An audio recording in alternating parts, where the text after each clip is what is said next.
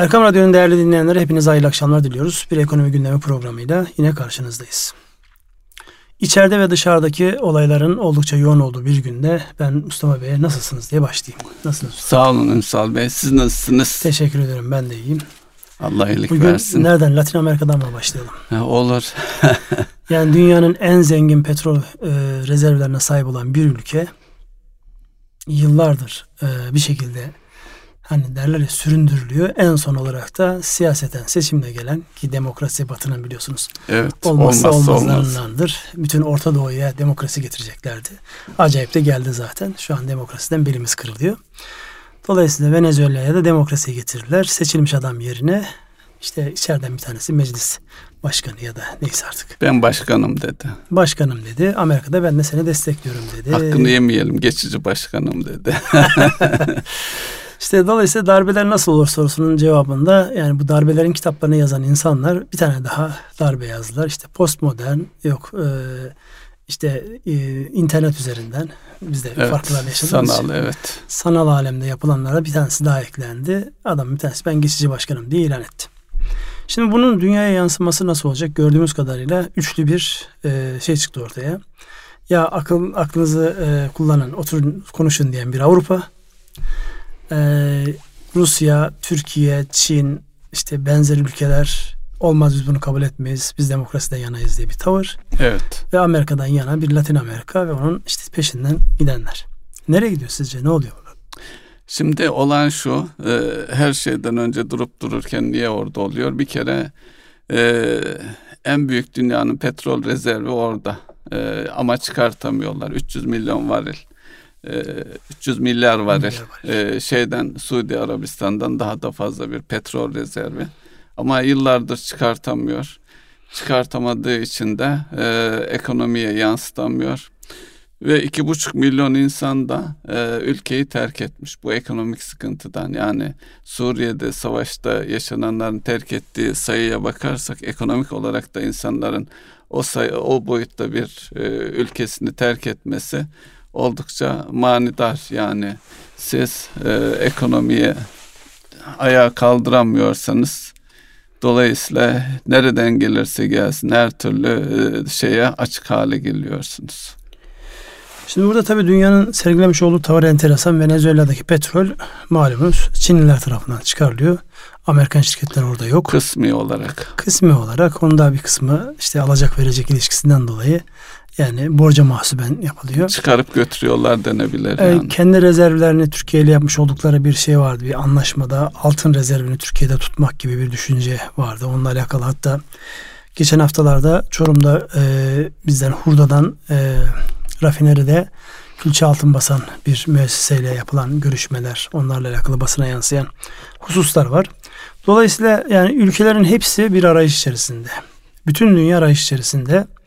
Dünya ile alakalı şu an en yoğun konuşulan şey bir İngiltere'nin bundan sonraki süreçte nasıl olacağı. Brexit.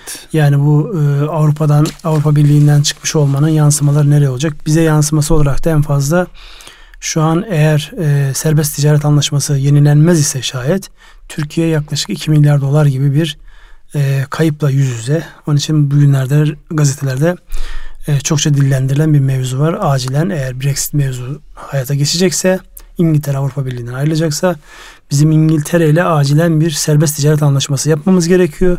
O anlaşma gereğinde mevcut pozisyonumuzu koruyabilmek için. Orası var. Avrupa'da iyi haberlerin yanında bir yine bir durağanlık, dolayısıyla parasal genişleme noktasında bir eee, devam gibi bir şey çıktı. Artık Tam doğrudan kelime- bankalara kredi vermeye başlamışlar. Doğrudan bankalara kredi vererek orada işte o yavaşlamanın ya da durmanın engellemesi. Aslında bugünlerde dünyadaki şeyler e, son 3 yıldır baş gösteren ve giderek artan iflaslar konusunda dünyada bir eğilim başladı. Yani 3 yıldır var ve bu hızlanıyor dünyanın her tarafında. Sebebi de şu e, dünya ekonomisi beklendiği gibi büyümüyor. Yeni piyasalar oluşmuyor. Yeni piyasaların oluşması için oralara kaynak verilmesi gerekiyor. Kaynak verilme noktasında işte Amerika'nın Avrupa'nın tavrı belli.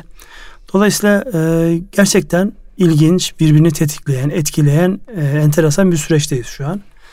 Ve her gün gelen haber e, daha önceden de söylüyoruz. Bir öncekini ezdiği için yani bir önceki ne kadar önemli haber olursa olsun çok fazla bir şey konuşulamıyor.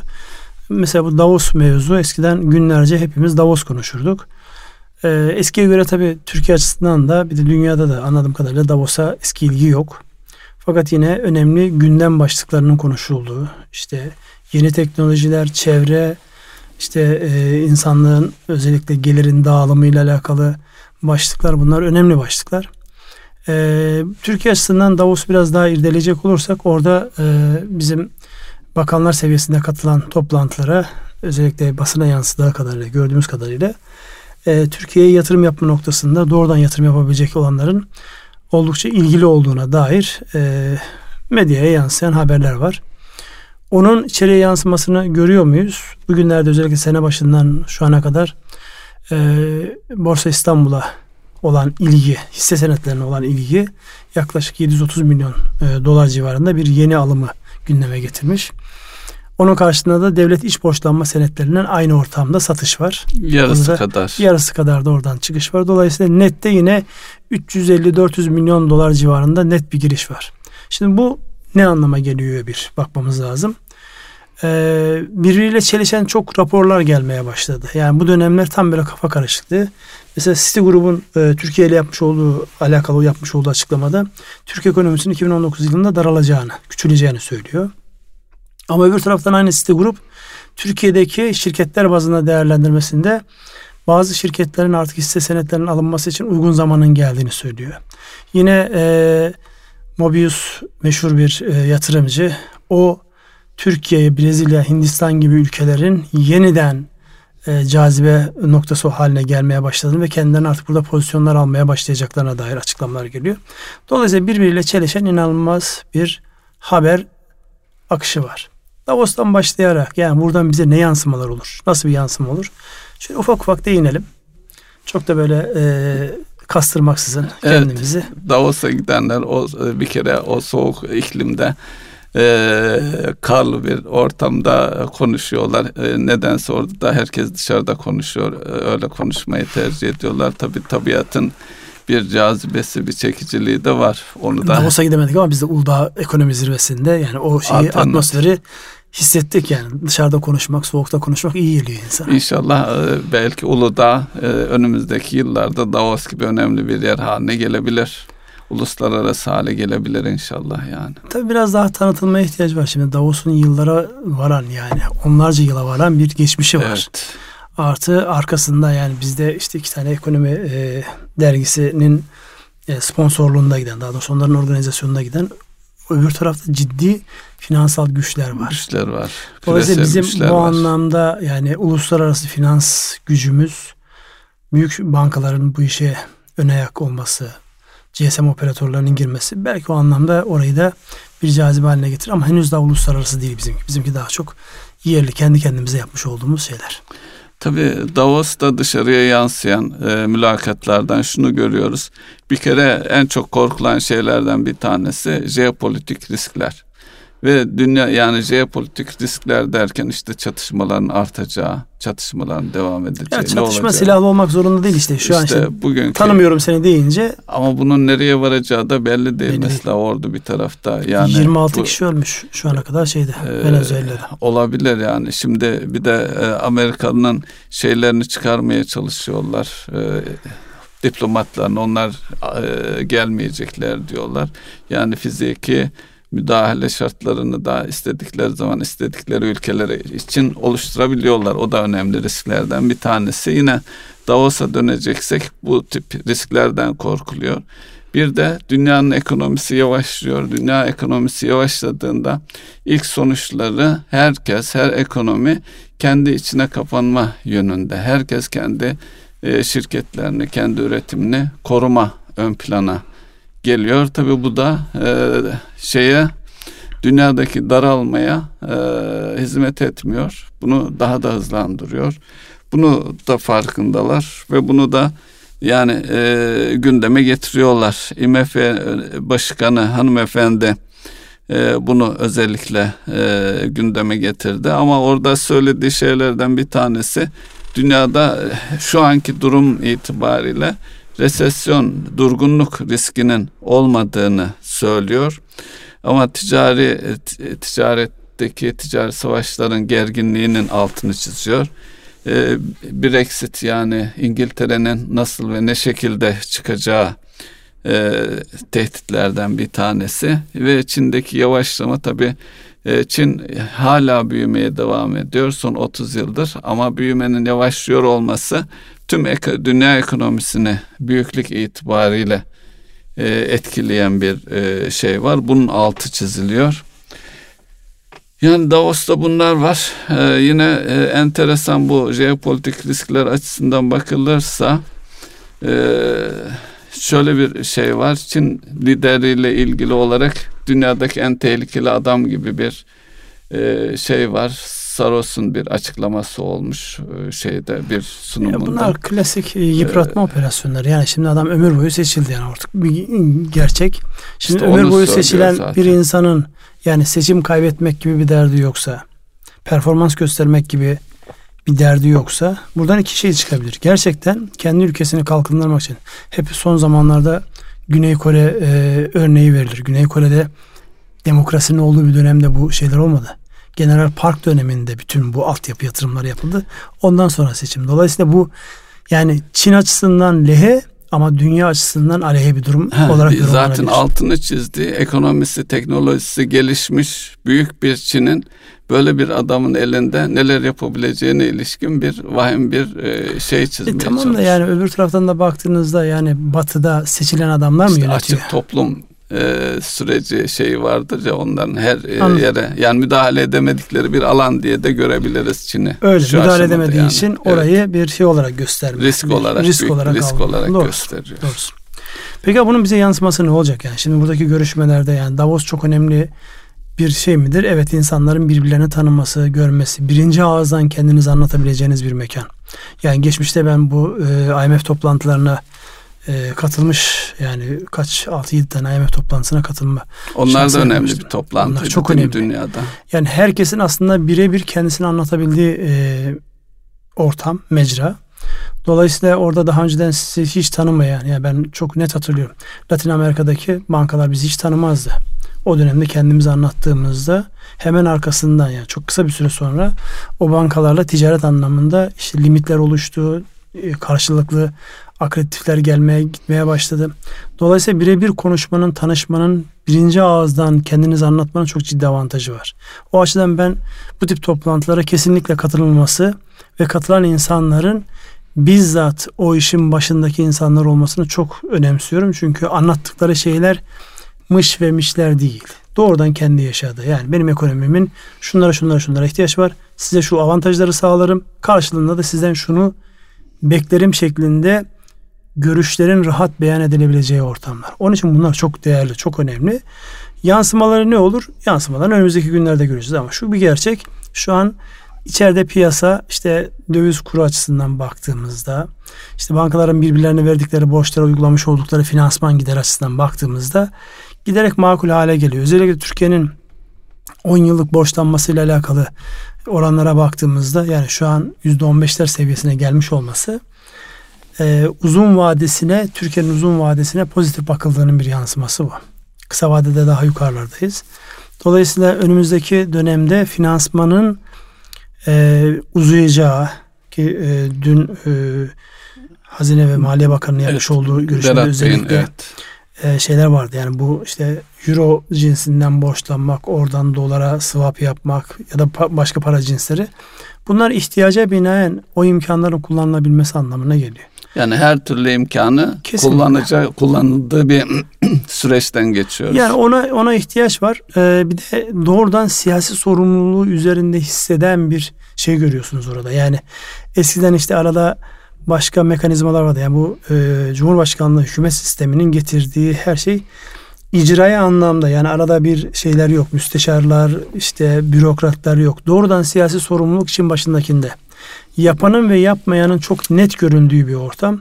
Dolayısıyla bu anlamda yani acaba nasıl olacak falan diye bakarken şu an çok net görülüyor. Yani aktif doğrudan olaya müdahale eden bakanlıklarla dur biraz bakalım biraz e, anlayalım falan diyen bakanlıkların ortaya çıkardıkları sonuçlar çok net bir şekilde görülüyor. Ünsal Bey siz sürekli güven unsurunu öne çıkartırsınız. O açıdan bakarsanız yeniden güven inşa ediliyor. Hem içeride hem dışarıda diyebilir miyiz? Şimdi insanlar güveni nereden oluşturur? Yani başlangıçta e, şu var.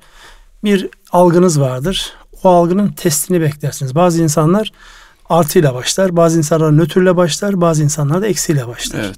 Şimdi eğer siz eksiyle başlamışsanız yani bu anlamda ya işte işte Türkiye'nin şunca yıllık deneyimi yerle bir edildi, yeniden kurgulanıyor. Acaba yapabileceklerim falan diye başlanan yer negatifin olduğu yer. Bunu neyle tölere edersiniz siz? Bunu tölere edeceğiniz tek yer icraatlarınızdır. Yani piyasaya dokunma anlamında. Yaptığınızı piyasaya göstermek. Yaptığınızı gösterme anlamıdır. Geçen programda da biraz belirttik. Yani şu dönem e, özellikle bankacılık sisteminin, finans sektörünün reel sektöre yaklaşımda eskilerle kıyaslanmayacak kadar iyi. Yani mükemmel mi? Değil ama eskiyle kıyaslanmayacak kadar iyi. Ve burada çok net bir şekilde şunu kabul etmek lazım. Siyasi otoritenin duruşunun çok etkisi var. Yani çarkların dönmesi ve bu mekanizmanın e, sürekli işleri hale gelmesi noktasında siyasi iradenin çok net duruşu var. Çünkü bunun telafisi yok. Bir kere eksiye düştüğünüzde, bir kere e, mekanizmayı durdurduğunuzda tekrar harekete geçirmek çalışırken ki ihtiyaç duyduğunuz enerjiden çok daha fazlasına ihtiyaç var. Onun için mekanizmanın durmuyor olması lazım. Bu farkındalık var ve bu farkındalığa yönelik de işte piyasaya bu anlamda enjekte edilen şeyler var. Buradaki sıkıntı şu içerideki yani iç beklentileri, iç talebe yönelik üretim yapanlarla e, üretim tarzını yurt dışına döndürenler arasındaki bakış farklılığı ve bunların ihtiyaç duydukları kaynaktı, limitti bunların tedariki ile alakalı bir süreç yaşanacak önümüzdeki günlerde. Oraya verilecek olan cevap bana belirleyici olacak.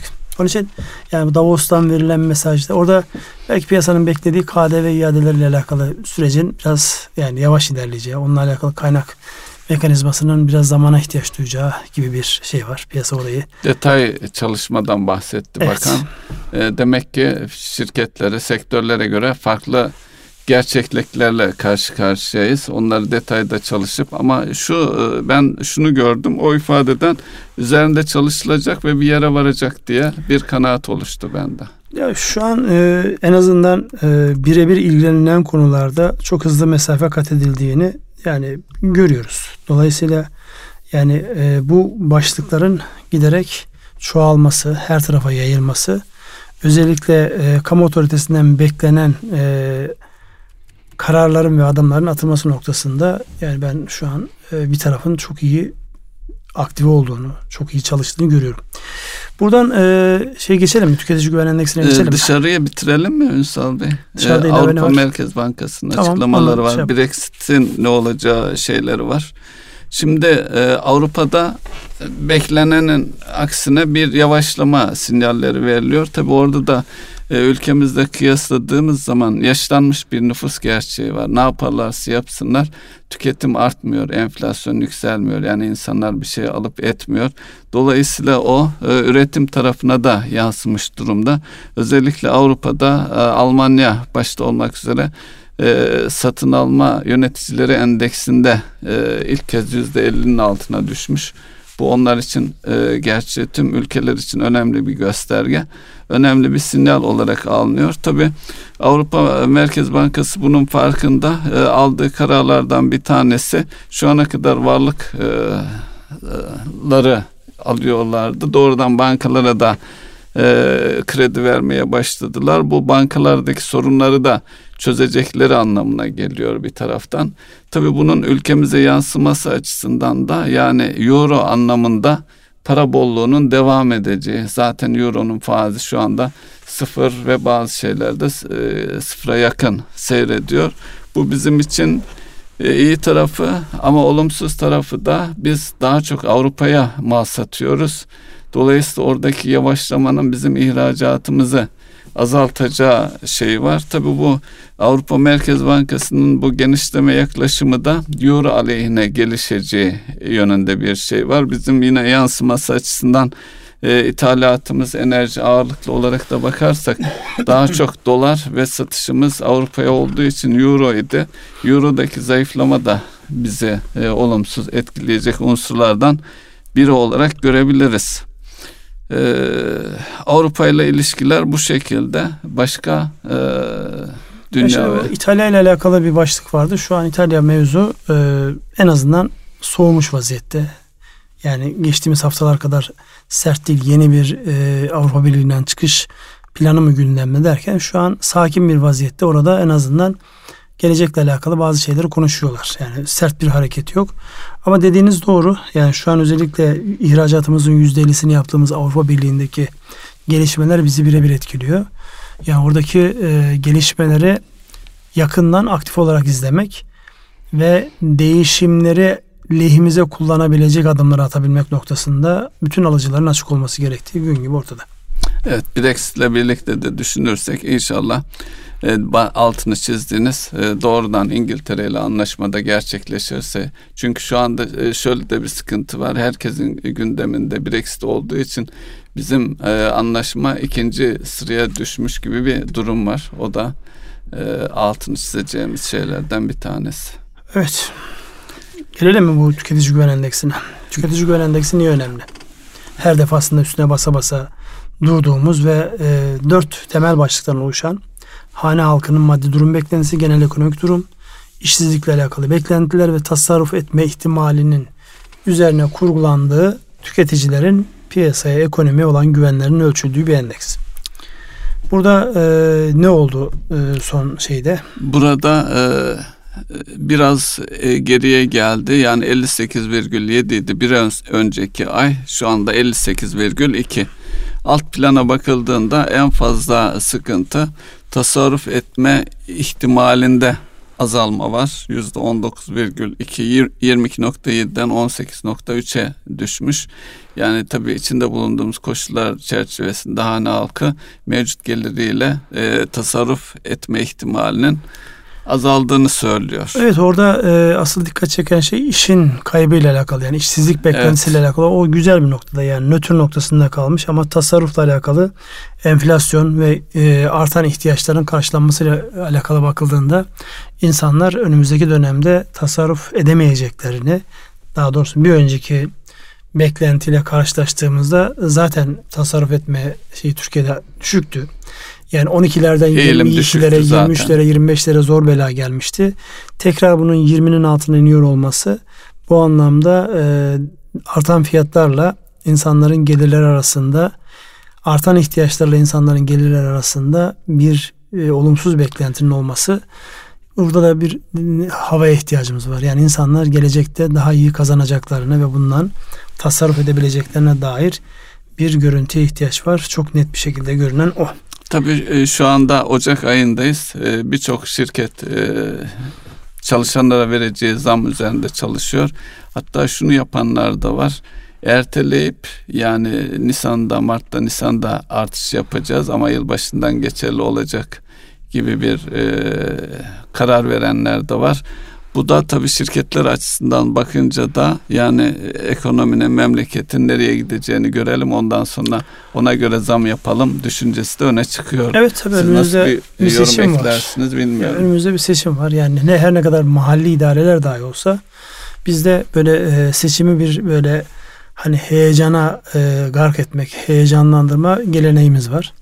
Dolayısıyla e, bu seçim sonuçlarını insanlar ister istemez kararlarına etkisi seçim sonuçlarının kararlar etkisini biliyoruz, görüyoruz. Kiminle konuşursanız ya hele şu bir Mart bir bitsin de ondan sonra bakarız. Ama işte e, dünya böyle değil. Yani hele bakarız dediğinizde özellikle ticari fırsatların değerlendirmesi anlamında hele bakarız dediğinizde o gün geldiğinde kuvvetle muhtemel siz ya piyasanızı kaybediyorsunuz ya da yeni eleman gündem maddeleriyle evet. şey yapıyor. En nitelikli elemanlarınızı kaybetme ihtimaliniz var. Hele yani faaliyet gösterdiğiniz sektör nitelikli insanların az bulunduğu, zor bulunduğu ve zor yetiştirildiği bir sektörse ya bu dönemdeki acabalarınız size çok ciddi faturalar çıkarabilir.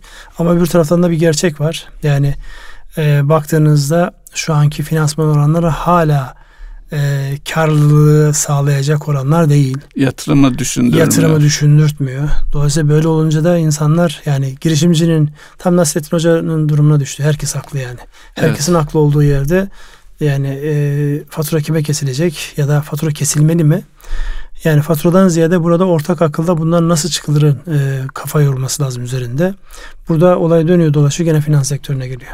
Finans sektörünün duruşu, bakışı, yürüyüşü önümüzdeki dönemde Türkiye ekonomisinin ne tarafa doğru gideceğini asıl belirleyici olacak, unsur olacak. Dolayısıyla e, yani hepimiz finans sektörünün gözün içerisine bakıyoruz. Dünyada da öyle ama. Dünyada da öyle. Ve yani şunu diyoruz Allah e, kalplerine korku vermesin, cesaret versin ve e, olumsuza değil de olumluya e, yönelsinler. yönelsinler diye hepimiz bu anlamda dilek ve temennilerimizi karşılaştığımız zaman da e, bu anlamdaki görüşlerimizi kendilerine aktarıyoruz. Diğer bir başlığımız var. Nedir o? Sektörel e, güven endeksi. Sektörel güven endeksi. Şimdi sektörel güven endeksine baktığımızda hizmet sektörü, perakende ve inşaat sektörü var.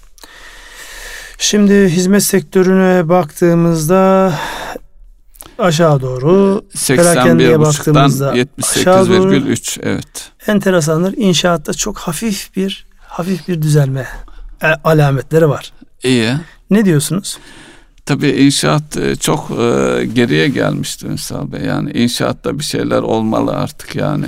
Yani 100 olması gereken rakam evet. 55-56'larda. Evet, evet. Yani daha, daha nereye, nereye gitsin? Nereye gitsin? Yani orada bir güvene, bir harekete, bir şeye ihtiyaç var. Yani e, yılbaşından beri bugüne kadarki gelişte de e, geleceğe yönelik daha pozitif bir e, havada var yani onu da e, altını çizmek ya burada lazım. inşaat sektörünün özellikle son dönemde kamu bankalarının almış olduğu yani sınırlı dahi olsa inşaat sektörünü belli oranda destekleme, kredi kartlarında sıkışmış ödemeye e, sıkışmış olan tüketicilerin bu anlamda rahatlatılmaya çalışılması ya da e, farklı borçları bir araya toplayıp onların şekillendirilmesi konuları bunlar önemli başlıklar. Borç yapılandırmaları. Borç yapılandırmaları önemli başlıklar. Ancak buradaki tabii temel espri insanlar eğer işlerini devam ettirebilirlerse e, yapılandırdıkları borçları ödedikleri tutardan sonra hala geçimlerini sağlayacak bir marş kalıyorsa bunlar önemli başlıklar. Ama şu bir gerçek kredi kartlarının finansman yüküyle şu an bankaların e, müşterilerine sunmuş oldukları arasında ciddi bir lehe durum var. Bu lehe durumu insanların değerlendiriyor olması beklenir. Tüketicilerin kendi arasında. Yani gönül ister ki hiç kimse bu borç batağına saplanmamış olsun. Saplanmaz. Ama e, maalesef e, yani 1980'li yılların rahmetli Özal'ınla başlayan liberalleşmeyle beraber biz borçla harcayarak büyüyen bir ekonomi olduk. Şirketlerimiz de öyle, bireyler de öyle. Dolayısıyla borçlanmanın teşvik edildiği, borçlanmanın yüreklendirildiği bir ortamda şu dönemler e, sıkıntılı dönemler. Bu dönemlerin en azından e, ilave maliyetler çıkarmadan insanların sosyal ve psikolojik e, bozulmalarına sebep olmadan çözümlerin üretilmesi çok değerli. Çünkü bizim toplumumuzun e, şükretmemiz gereken bir tarafı var. Her şeye rağmen hala dayanışma kültürünün yoğun olduğu, insanların birbirlerine omuz verme kültürünün yoğun olduğu, bütün olumsuzluklara rağmen, bütün ferdiyetçiliğe, bireyselciliğe rağmen halen yoğun olduğu dönemdeyiz. İnsanların psikolojilerinin bozulmaması, yalnızlığı tercih etmiyor olması, sadece kendini kurtaran, gemisini kurtaran kaptan rolünde e, insanların egoist ve bireysel davranmamaları asıl olandır. Dolayısıyla bizim bu sosyal dokuya dokunma, sosyal adaleti de en az bireysel şahsi adaletimiz kadar önemsediğimiz bir yapının devamından yana adımlar atılmalı diyorum. Biraz uzun bir cümle kurdum galiba. Ama iyi oldu yani şu anda tam da ihtiyacımız olan hem birey olarak hem şirketi yöneten insanlar olarak e, önemli bir mesajdı yani. Şimdi burada tekrar e, sektörel güven endeksine girdiğimizde yani bunu biraz açılımına bakmak gerekir mi? Yani burada özellikle de e, azalma var. Perakendenin bu anlamda azalıyor olması yani e, belli dönemlerde kırılma tamam ama şu dönemde perakendenin azalıyor olması ve tüketici güven endeksiyle birlikte düşündüğümüzde ikisi evet. birlikte örtüştüğünde insanlar harcamıyorlar. Tasarruf edemem diye korkuyorlar ve insanlar bekliyorlar. Bu ekonomiye nasıl yansır? Şimdi bunun ekonomiye bir e, e olumlu bir olumsuz taraftan bakılabilir. Önce olumluyu söyle. Olumlu e, tarafı e, insanlar bu dönemde biliyorsunuz ciddi bir tüketim e, şeyine girmiştik. Kredi kartı borçları falan zaten onları ifade ediyor. Kur seviyesiyle birlikte baktığımız zaman kurlar belki onu da konuşacağız. Geriye doğru geliyor 5.25'lere. e, acaba tekrar ithalat artışı ve tüketim harcamalarına yönelik bir büyüme olur mu endişesi e, ön planda. Tabii bunu dengeleyen içinde bulunduğumuz işte bu tüketici güven endeksi, hane halkı tasarrufları falan birlikte düşündüğümüz zaman insanlar e, harcamaktan e, geri duruyorlar. Yani özellikle e, teknolojik, yüksek teknolojili cep telefonları, tabletler buna benzer e, tüketimden hala geri duruyorlar. Bu iyi haber. Ama diğer tarafta risk olarak ifade edebiliriz. Evet. Peki e, buradan hemen şey geçelim. Kapasite faktöründe, kapasite kullanım oranlarında bir e, oran açıklandı bugün. Oradaki e, hareketlenme Evet minik bir minik artış bir var. artış var orada. Bunu nasıl yorumlamak icap eder? E, minik bir artış olduğu için e, yani e, olumlu olarak bir kere e, bugün itibariyle her e, e, istatistikte, her olayda olumlu ne varsa bir kere onu kabul edip bir satın almamız lazım. O önemli bir şey. Minik de olsa kapasitenin kullanımında e, pozitif olarak değerlendirelim. Çünkü sanayi e, endeksindeki geçen hafta açıklanan oradaki gerileme ile bakıldığında bununla bakıldığında yani e, endeks geriliyor bir, kapasite artıyor. Biri öyle biri öyle. Bu tabi e, bu or, yeni ekonomik plan çerçevesinde e, dengelenme süreci olarak dikkate alınmıştı bu dönemde. Dengelenme sürecinde olduğumuz için bunları olumlu yönde dengeleniyoruz diye e, düşünmemiz en doğru şeydir diye yaklaşımdır diye söyleyebiliriz. Buradan reel kesim güven endeksine de. Evet Merkez Bankası'nın yani diğerini e, Türkiye İstatistik Kurumu yayınlıyor. Bunu Merkez Bankası'nın yayınladı ve evet. nabız tutma noktasında bütün uluslararası ekonomi yorumcularının da önemsediği başlıklardan bir tanesi. Reel kesim güven endeksi. 91.5'ten 93'e çıkmış durumda. Evet burada da e, bu da pozitif yönde. Reel kesimin güven endeksi bunda yani, bu şekilde. Şu an baktığımızda reel kesimde özellikle hep konuştuğumuz bir mevzu vardı. Yani bu yaşadığımız ne idi diye baktığımızda özel sektörün borç yönetim e, süreci. Sıkıntısı. Sıkıntısı adına türbülans değil ne derseniz deyin. Onun adının konması gerekiyor. Çünkü bizim ekonomimiz e, açıkla, cari açıkla büyüyen bir ekonomi. Cari açığın anlamı şu. ister bireylere bakın, ister işletmeler, ister devlete bakın. Sizin belli faaliyetleri, refah seviyenizde belli şeyleri yapabilmeniz için borç almaya ihtiyacınız var. Ve borç almanın e, dozu ve tadı öyle bir yerde olmalı ki yarın öbür gün borç almakla alakalı bir yavaşlama olduğunda sizin kafanız camdan çıkmamalı. Arabanın sert freni yapılması gibi. Biz biraz orada sert bir frene dokunuldu. Yani 2017 yılında kredi garanti fonu bu görüldüğü için kredi garanti fonuyla bir can suyu verildi 250 milyar TL civarında. Ee, onların ödeme vakti geldi. İşte kurlar yukarı gittiğinde arkasından da işte finansman yükü yukarı gittiğinde bir dengeler bozuldu. Şimdi bu dengenin yani dengelenmenin tekrar sağlanabilmesi noktasında e, bir süreç yaşıyor Türkiye. Bu süreci yaşarken de e, ne yapıp ne edip yani buradan elindeki değerleri kaybetmiyor olması icap eder. Yani bunu e, şey diye düşünün.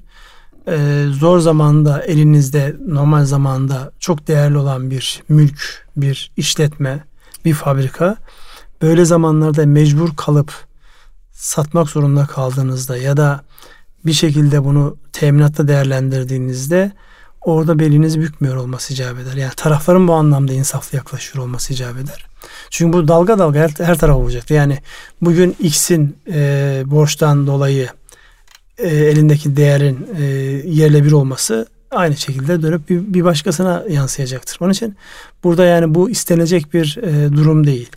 Tamam reel, reale yakın olsun, gerçekçi olsun ama öldürdüğünüz zaman bütün ekonomiyi öldürüyorsunuz. Bütün büyüklükleri yerle bir ediyorsunuz. Otomatik olarak da burada bir e, şey var. Onun için reel sektörün güveninin tekrar yukarıya doğru dönmüş olması önemli bir başlık. Bunun sürdürülebilirliğine bakmak lazım. Ne olursa sürdürülebilir olur kısmına bakmak evet. Bir kere bu başta da söyledik bankalarla finans kuruluşlarıyla ilişkilerin sağlıklı hale gelmesi. Bu yönde de işaretler var zaten bankalarda özellikle kamu bankalarından başlamak üzere oldukça olumlu yaklaşıyorlar. Tabii bu reel e, sektörde güveni artırıyor. Tabii son e, çalkantılı dönemde de ciddi miktarda kredilerde gerileme oldu. Tabii bu e, kapasite kullanımı, e, imalattaki e, gerilemeler falan onunla da doğrudan orantılı. Yani fiyatlar belirlenemedi. Hala da bunun sıkıntılarını yaşıyoruz. Yani bir takım hükümetten de açıklamalar geliyor. Enflasyondaki gerilemeye bağlı olarak fiyatlar geri gelmedi diye. Nedenleri de o çalkantılı dönemde şirketlerin e, stoklarındaki maliyetler olumsuz etkilendiyse bugün itibariyle bunun onların da yani şirketlerin de bir dengelenme sürecine ihtiyacı var. Yani örselenen tarafların e, tolere edilecek şekilde, iyileşecek şekilde onların da zamanı ihti zamana ihtiyacı var. Oralarda da bir dengelenme yaşanıyor bugün itibariyle. Ama tabii bu bankalarla ilişkilerden bakıldığı zaman daha pozitif daha e, iyi bir şekilde bakıyoruz. Peki burada e, buradan döviz kurlarına şu anki kur seviyesi o da e, epey gündemde kaldı. E, o açıklamalara bakacak olursak geçen e, hafta yani bir önceki haftayı kastediyorum. Döviz tevdiat hesaplarında 2 milyar dolarlık bir artış olmuş. Yani e, yurt içi yerleşikler e, döviz almaya devam ediyor.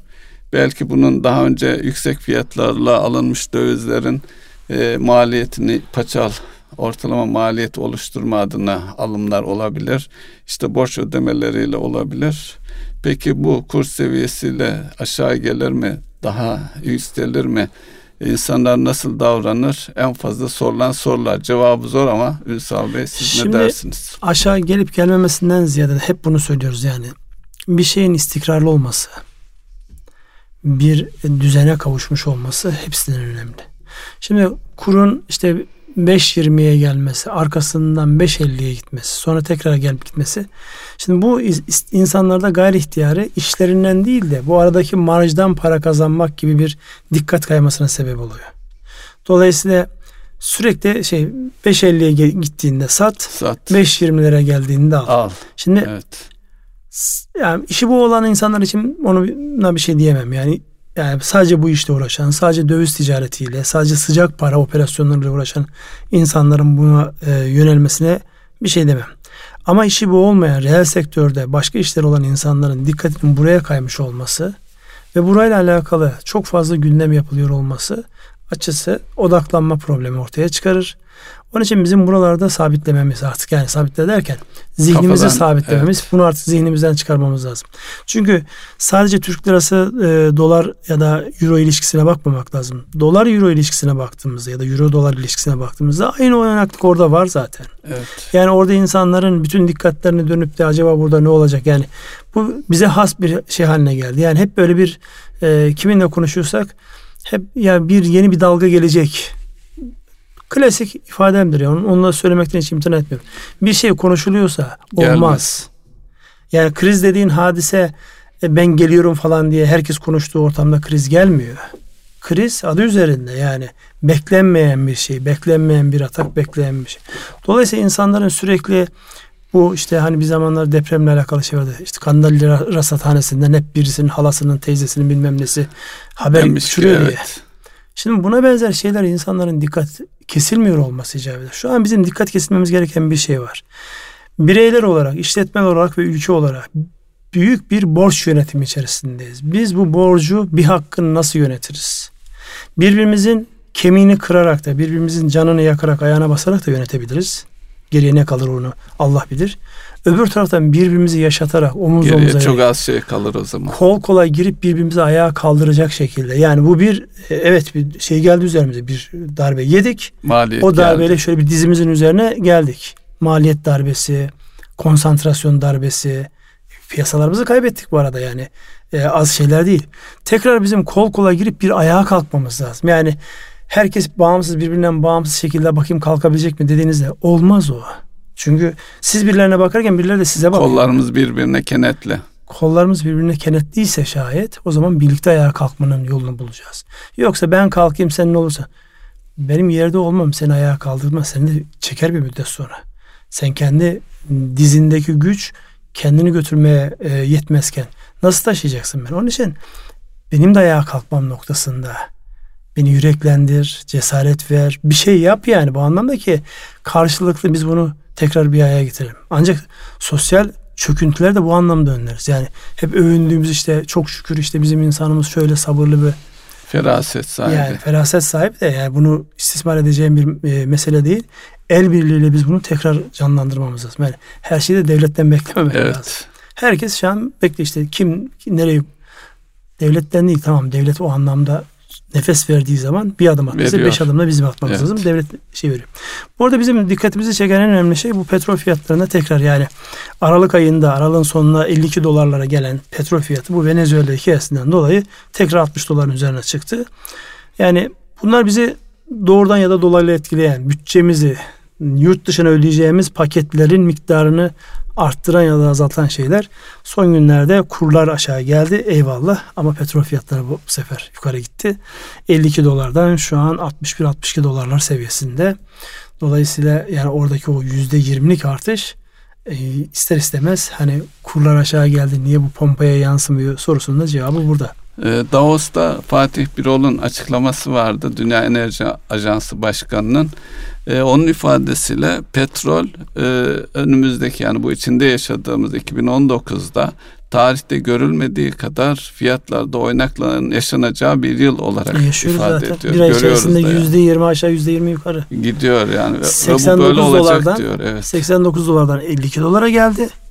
52 dolardan 62 dolara gitti. Şu an şöyle müsaade edersen bir grafiğe şöyle bir bakayım. Yani Ekim'de 77 dolarmış. Evet. 29 Ekim'de yani Ekim'in sonu Kasım'ın başı. Sonra 52 dolara geliyor. Şu an 60 hatta 52 dolar da değil 51 dolara geliyor. Şu an 62 dolarlar seviyesinde. Evet. Dolayısıyla yani Fatih Birol söylemekte haklı. Sadece bu petrolde değil aslında. Dünyadaki bütün böyle ölçülebilir her şeyde bu oynaklık var. E borsa yani evet. baktığında 87 bine kadar gelmiş olan borsa şu an 102-103 binler seviyesinde.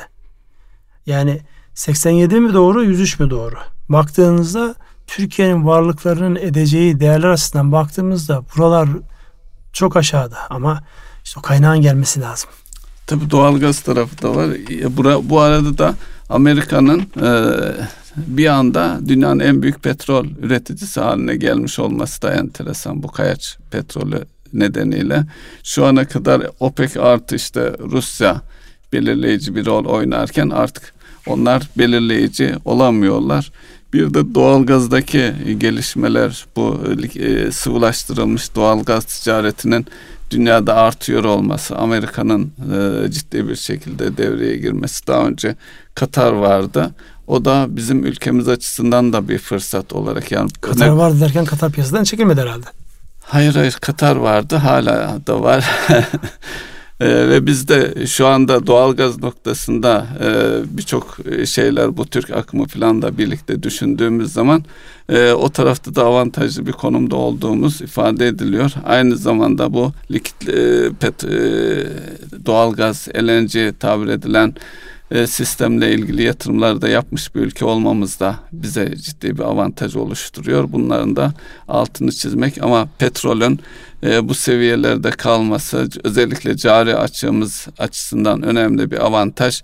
E, fırsat lehimize döndü diyebiliriz bu petrol. Yani avantaj 50, dolar, 50 dolarlara yine gelsin. Gelsin inşallah ama şu öngörülüyor ne olursa olsun sanki e, şu ana kadarki araştırmalar sonucu da ortalama sanki 60 dolarlarla 2019'u e, çıkartacağız gibi görünüyor.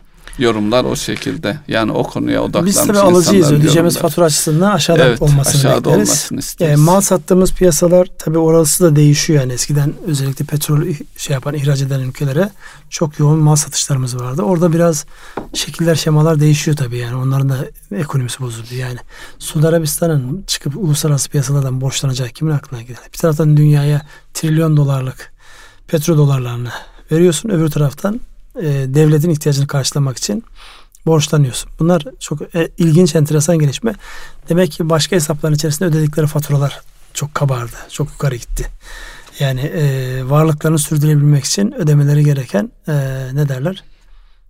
E, cizyeler attı, haraçlar attı. Neyse adına ne diyecekseniz. Evet, sanki şey. her şey yeniden e, dengelenecek gibi. Bu arada e, Suudi Arabistan Irak'a bir teklifte bulunmuş sizin güvenliğinizi biz sağlayalım diye. Tabi bunların toplamında dünyaya bakınca Çin, Amerika, Suudi Arabistan ne kadar bir hegemonya savaşı da sürüyor aslında. Ya o sürüyor. Şimdi tabi Suudi Arabistan'ın Irak'a bunu teklif etmiş olması ırk temelinde yakın, mezhep temelinde ayrı. Nasıl olacak? Yani bunlar böyle enteresan evet. e, gelişmeleri sağlayacak olan hususlar. Dolayısıyla Türkiye açısından da baktığımızda mesela bu Suriye mevzu Amerika'nın bir öyle bir böyle değişi. Yani e, askerleri çekiyorlar. Ama oradaki mühimmatlarını bilmem ne korumak için ilave askerler göndermişler. Bugün e, medyaya yansıyan hadise. Şimdi hangisi? Hangisi doğru? Şu bir gerçek. Yani iç içe çok e, senaryo var. Herkes kendi senaryosunu hayata geçirmeye çalışıyor. Bize düşen asıl olan işte bu güvenlikli bölge falan bu mevzular daha önceden Türkiye'ye gündeme getirdiğinde biliyorsunuz. Evet. İlgi görmemiş. Dalga geçmişlerdi. ilgi göstermemişlerdi. Şimdi güvenli bölge bu sefer bizim itiraz etmemiz lazım. Ne güvenli bölgesi? Yani senlik, senlik ne var burada? Bırak biz Kimin için şey güvenli bölge? Kimin Bizim için, mi yoksa e, terör, terör örgütleri için mi? Onun için buralar e, hepsi üst üste konuşulacak mevzular. Yani şurada geldiğimiz adına ister e, Davos'te ister günlük gelişmelerde bir gerçeklik var. Biz düne göre daha fazla çalışmak zorundayız. Biz düne göre daha fazla gayret göstermek zorundayız. Yaptığımız yanlışlara oturup böyle şapkayı önümüze koyup nerede yanlış yaptık ona bakacağız. Yapmadıklarımız, bugüne kadar yapmadıklarımız ama yapmamız gerekenleri nasıl yaparız konusunda oturup kafa yoracağız. Ve hep altını çizdiğimiz o güven, birbirimize o güvenme noktasında yani niyet okuyarak birbirimizi aşağı çekmek yerine, güvensizlik göstererek birbirimizi aşağı çekmek yerine bir an önce o güvenle yukarıya kaldırabilecek ne varsa elimizdeki bütün imkanları kullanmamız icap eder. Baktığımda bütün her şey dönüyor dolaşıyor. Güven varsa hepsi var, güven yoksa hiçbirisi yok. Evet. İşte bu tüketici güven endeksi de bu, sektörel güven endeksi de bu, reel sektör güven endeksi de bu. Ülkelerin birbirlerine olan bakış açısı da bu. Şimdi bir taraftan bunları konuşurken öbür taraftan gün içerisinde düşmüş şöyle haberlere bakıyorum. E, bankalarımız e, yani yurt dışından borçlanabiliyorlar. Tamam maliyetler biraz artmış bilmem ne yapmış ama yani bu anlamda baktığınızda biz dünyada finans işinden para kazanacak olan bütün güçler için iyi bir pazarız. İyi bir ülkeyiz. Bugüne kadar karnemizde hiçbir şey yok yani. Moratorium ilan etmemişiz. Kimseye borcunuzu ödemiyoruz dememişiz. Dolayısıyla e, yani ülkedeki e, sermayenin güvenliği açısından da bugüne kadar herhangi bir kambiyo rejimiyle bir kontrole de gitmemişiz. Dolayısıyla e, bunların hepsini birlikte değerlendirdiğimizde yani birilerinin e, yaygara yapıp işte Çin'le Amerika arasındaki e, ticaret savaşı sıcak savaşa dönüşebilir. O ihtimal her zaman vardı. Ama her zamankinden çok daha uzak çünkü eskiden süper güçler dediğiniz adamın ellerindeki yani birilerinin elinde vardı. Şimdi herkesin elinde her şey var. Ee, kaybedecekleri de çok şey var. Kaybedecek çok şey oluştu. Onun için Venezuela üzerinden e, ya da ya da Kuzey Kore üzerinden Amerika Çin arasındaki kavga. Öbür taraftan Çin'deki en büyük yatırım Amerikalıların. Evet. Çin'in en büyük pazarı Amerika. Evet. Amerika'nın en fazla e, gidip yatırım yaptığı ya da bu anlamda e, kendisine kaynak sağladığı ekonomi Çin.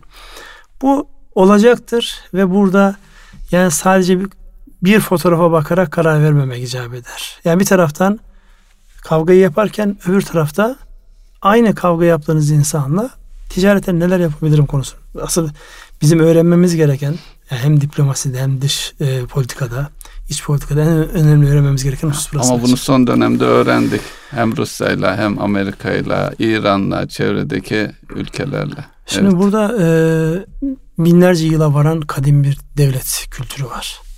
Bizim en büyük problemimiz kendimizi zaman zaman böyle inkar ettiğimiz dönemler var. Yani burası dün gelip oraya dört tane çadır kuran, dört tane insanın kurduğu bir ülke değil. Binlerce yıla varan hem e, yani şey temelli olarak e, ne derler? Milliyet temelli olarak hem de din temelli olarak Evet. kadim kültürleri temsil eden bir yapı. Ve bu kültürün son bayrakları biziz. En iyi temsilcisi bu anlamda biziz. En iyi örnek biziz. Yani burada e, ırkı bir şey söylemiyorum. Yani baktığınızda bu topraklarda geçmişte iyi şeyler yapmış ve bunu yapan insanların zihni tarafları çok gelişkin. Onları hayata uygulama. Çünkü hep şunun altını çiziyoruz ya. Bilmek değil tek başına. Yapabilmek ve olmak halinde. Biz yapabildiğimizi göstermemiz icap eder. Dolayısıyla çokça ekonomik madem e, konumuz ekonomi, ekonomi anlamda iyi şeyler yapabildiğimiz, güzel şeyler yapabildiğimiz, birbirimizi ezip kırmadığımız güzel günlere inşallah diyorum. Ve ben programda sürenin de sonuna gelmişiz. Evet. Son cümleyi söyleyin kapatalım. Buyurun. Son cümle söylenecek çok şey e, söylendi. Söylenecek çok şey de vardır. E, inşallah daha iyiye doğru gidiyoruz. İnşallah. Hayırlı akşamlar. Erkam Radyo'nun değerli dinleyenleri bir ekonomi programının daha sonuna geldik. Ekonomi gündem programının. Hepinize hayırlı akşamlar diliyoruz. Sürçülisan eylediysek affola.